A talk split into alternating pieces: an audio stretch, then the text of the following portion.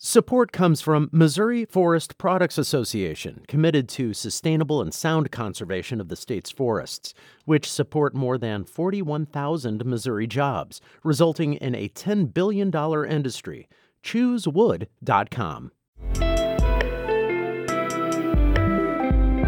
It's Tuesday, October 31st. This is The Gateway. I'm Wayne Pratt. St. Louis University graduate student Intimaa AbuHelou is terrified for her family, who lives in central Gaza. It's been nearly two weeks since she heard from them. It was like hearing like horrible wishes from your parents because they don't know if they're going to wake up alive or not. St. Louis Public Radio's Andrea Henderson spoke with AbuHelou about the Israel Hamas war and how her family is dealing with the devastating conflict. We'll have that conversation in just a few minutes. Picketing outside the Wentzville GM plant is on hold following a tentative agreement between the automaker and UAW. St. Louis Public Radio's Will Bauer reports. The deal includes a 25% pay raise over roughly five years. Wentzville employee Xavier Crenshaw says the contract doesn't include everything they wanted, but it's a good start. I think every day was worth it, you know, for us holding the line and doing what we had to do to come to a good agreement. So I mean, if you ask me, I say it was well worth it, you know, and I'm glad that we was able to do it, you know, and stand strong together. UAW leadership said it will soon communicate with its members about how and when to return to work. From there, leadership will vote on the tentative deal, and it could send the deal to members late this week. In Wentzville, I'm Will Bauer, St. Louis Public Radio. An appellate judge from Springfield is Governor Mike Parson's pick to fill a vacancy on the Missouri Supreme Court. Ginger Gooch spent several years in private practice before being named to the Southern District Court of Appeals. The governor's decision means the state Supreme Court will have a female majority for the first time. Gooch says it's an honor to play a role in reaching that milestone it's a wonderful opportunity and you know it just also makes me filled with gratitude for all of the outstanding lawyers and judges that I've worked with in my career both men and women. Gooch will succeed Patricia Breckenridge who retired this year. St. Louis County Prosecutor Wesley Bell is abandoning his U.S. Senate bid and instead running against Democratic Congresswoman Cori Bush.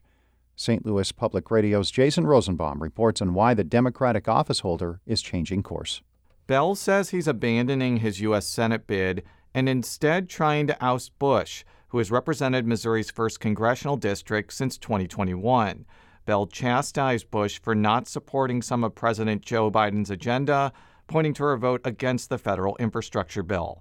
But Bush easily pushed back a Democratic challenge in 2022, beating State Senator Steve Roberts in a landslide. Bell says he isn't deterred by Bush's electoral track record. And in this case, this district needs steady and effective leadership. This country needs steady and effective leadership.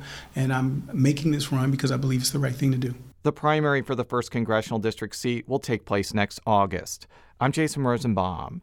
St. Louis Public Radio. St. Louis's budget director says the city does not have a plan if voters decide not to renew the earnings tax. Members of a House committee examined that city tax during a meeting yesterday in St. Louis.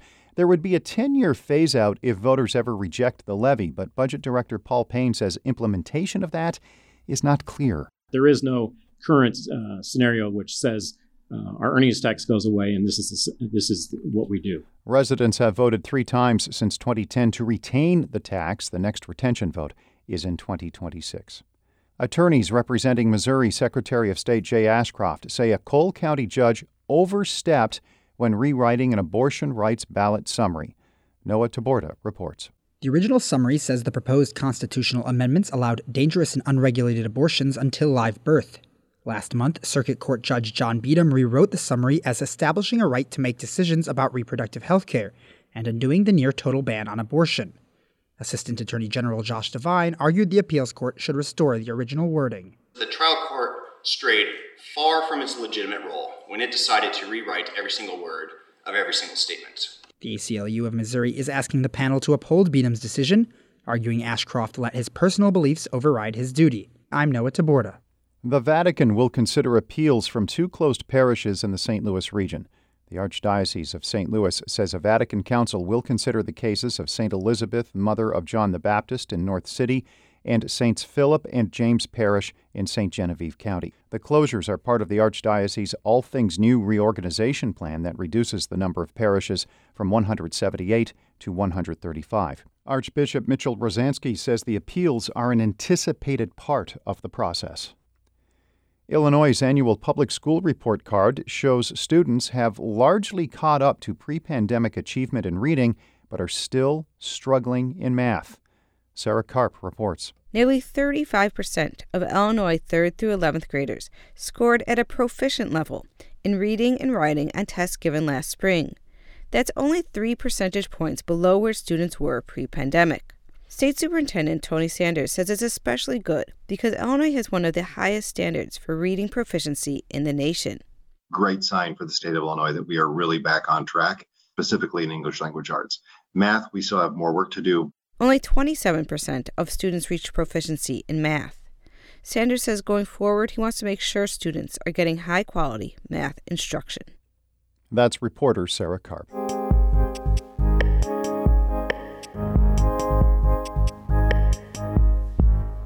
Intimaa AbuHelou is no stranger to war. The St. Louis University graduate student grew up in central Gaza, and much of her family still lives there. Abuhelu recently sat down with St. Louis Public Radio reporter Andrea Henderson to talk about trying to stay in touch with her family during a time of war and why this conflict is different from those in the past between Israel and Hamas. These sound scared. And the last time I talked to my parents, it's the first time in my life to feel, to sense that they're scared.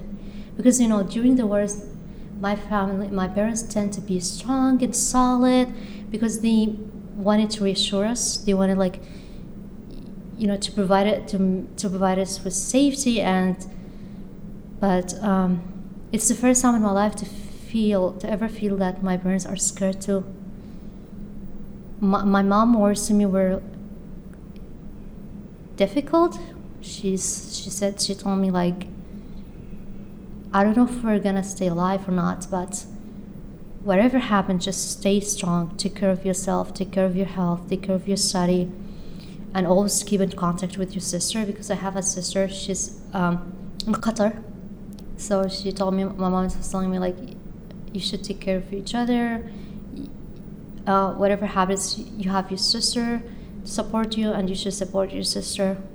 So it's like it was like hearing like a horrible wishes from your parents because they don't know if they're gonna wake up alive or not. To them it was the, the most like you know scary part would be the night because they would bomb in a crazy way. But now it's even like during the day so my mom told me like my brother was trying to get water for them and the bombed house like he was walking very close to the house because you never know like you want he want to bring water like he, it's nowhere safe like you you would be targeted at any time at any given time. They fl- uh, they are now taking shelter in UNRWA schools because they think that it's a safe place because UNRWA schools it's the United Nations Relief and Work Agency for Palestinian refugees. Okay. So it's an operating agency for the United Nations. So UNRWA schools should be protected by international laws. So that's why people are taking shelter in the UNRWA schools because they think it's a safe place. But since the beginning of the war, they have bombed five UNRWA schools, while more than 10,000 Palestinians are taking shelter there. Mm-hmm. So no place is safe. That's the thing that you can't walk out, you can't get your basics, because at any given time you would be targeted. So 10 days went by after your mom, the first day she told you to take care of your sister. What do you remember or what was going through your mind and how did how did you kind of take care of yourself for those 10 days that went by until you were able to speak to your family again and how did you get back in contact with them? I was physically here but I, my heart and my mind was with my family and my people. I was feeling guilty the entire time. You know, being here, being in a safe place, having access to food, internet, water. while your parents and pe- your people are starving, while your parents and your people are not safe, and I couldn't help but to feel guilty. And to wish to be there with them, to wish to be there to hug my nephews. Because my sister, she sent me a video of her five years son telling her like my mom like mom i don't want you to die. I don't want my sister to die.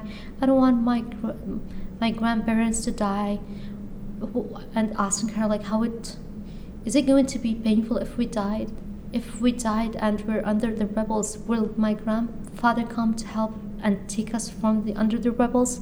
It was hard hearing that like hearing this you know how a five years kid around the world like he should be in a in a park or you know going to school life a five five year old kid in gaza is thinking about death we're living in a different realities from what we should be living to what we should what we're actually living. You said that you spoke with them again 10 days later.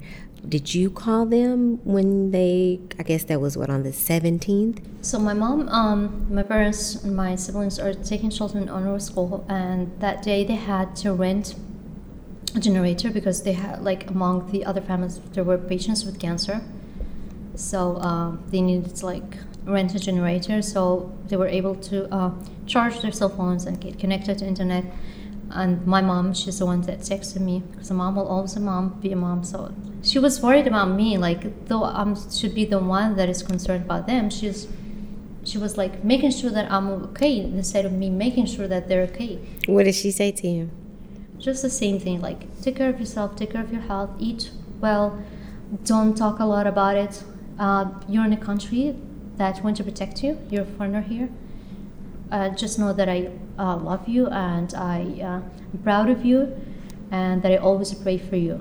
So, when you saw that message come through, what were you thinking? I was happy that they're okay, but it, I was heartbroken because it seemed like a farewell messages.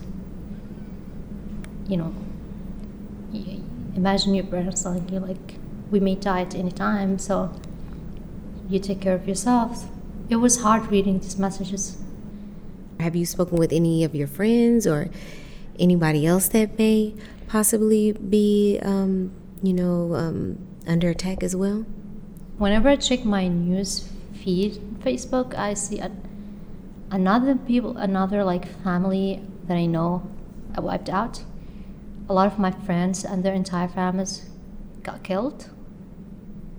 And I'm so sorry to hear that and you know it is hard to reach out to them to, during this time because of you know the internet a problem. And you know i have no words to tell them. Because i know how it feels. I just feel speechless. You know what can i say? What can i say that can make you feel safe? What can i say that can make you feel better? Nothing would i say would make you feel better but to pray for them St. Louis University grad student Intimaa AbuHelou spoke with St. Louis Public Radio reporter Andrea Henderson.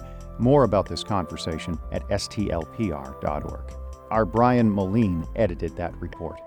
The Gateway is a presentation of St. Louis Public Radio, a listener supported service of the University of Missouri St. Louis. Music by Ryan McNeely of Adult Fur. I'm Wayne Pratt.